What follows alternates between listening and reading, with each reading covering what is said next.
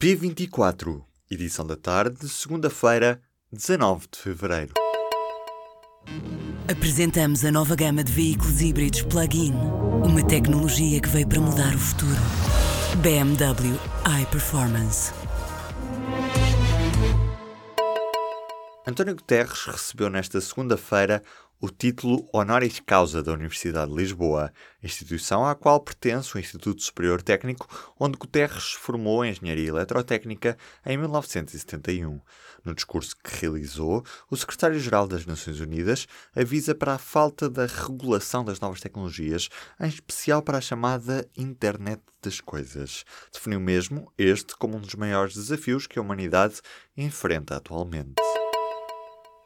Aos 38 anos, Jennifer Tidge descobriu, por mero acaso, que era neta do líder de um campo de concentração nazi na Polónia, uma das figuras centrais do filme A Lista de Schindler. Depois de uma busca intensa para se reconciliar com esta herança, que desconhecia, contou tudo num livro que chega agora ao mercado português. O livro O Meu Avô Podia Ter-me Matado é editado pela Vogais e chega às livrarias na próxima segunda-feira e descreve as relações familiares da autora de um ponto de vista mais íntimo.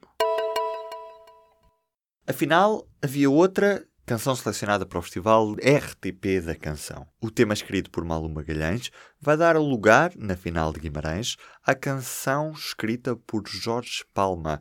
Um erro de contagem no televoto levou a que a canção Sem Medo, que neste domingo estava eliminada, hoje esteja apurada para a final. A RTP garantiu ter esclarecido esta situação com os compositores e os intérpretes envolvidos.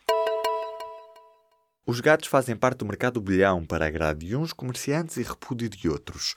Antes de o bilhão virar estaleiro, com as obras de requalificação há muito prometidas, o PAN e duas associações pelos direitos dos animais querem arranjar-lhes casa.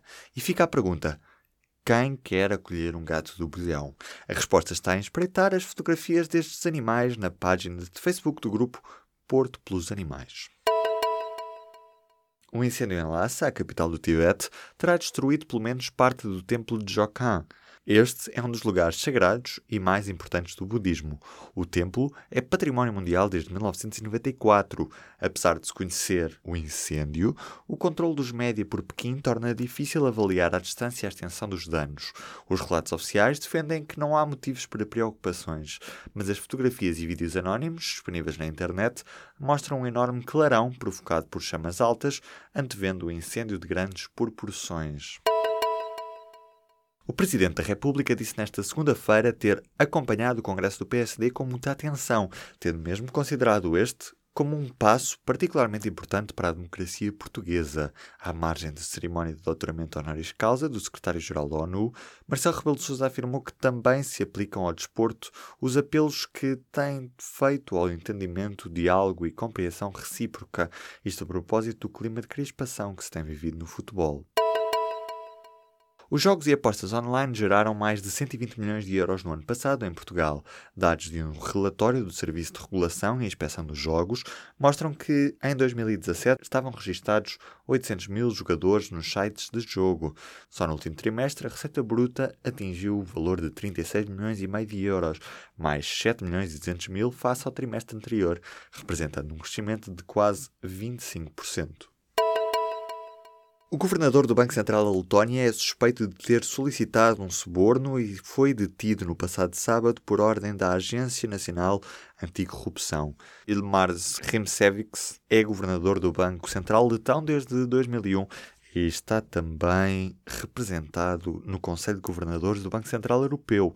Depois desta detenção, parece certo que venha a existir num curto prazo um novo nome à frente do Banco Central da Letónia. O presidente do Eurogrupo confirmou nesta segunda-feira que o ministro espanhol, Luís de Guindos, vai suceder a Vítor Constâncio na vice-presidência do Banco Central Europeu. Mário Centeno sublinhou a importância desta instituição. De Guindos era um nome apoiado por Portugal para ocupar este cargo. Muitos dos alunos do primeiro ciclo não fazem educação física e são vice-campeões da obesidade infantil. Quem o diz é o Conselho Nacional das Associações de Professores e de Profissionais de Educação Física. No primeiro ciclo, são os professores titulares de turma que dão as aulas de Educação Física, mas nem todos sentem-se capacitados para o fazer. A alternativa passa por dar formação aos professores e tornar a disciplina obrigatória também no primeiro ciclo.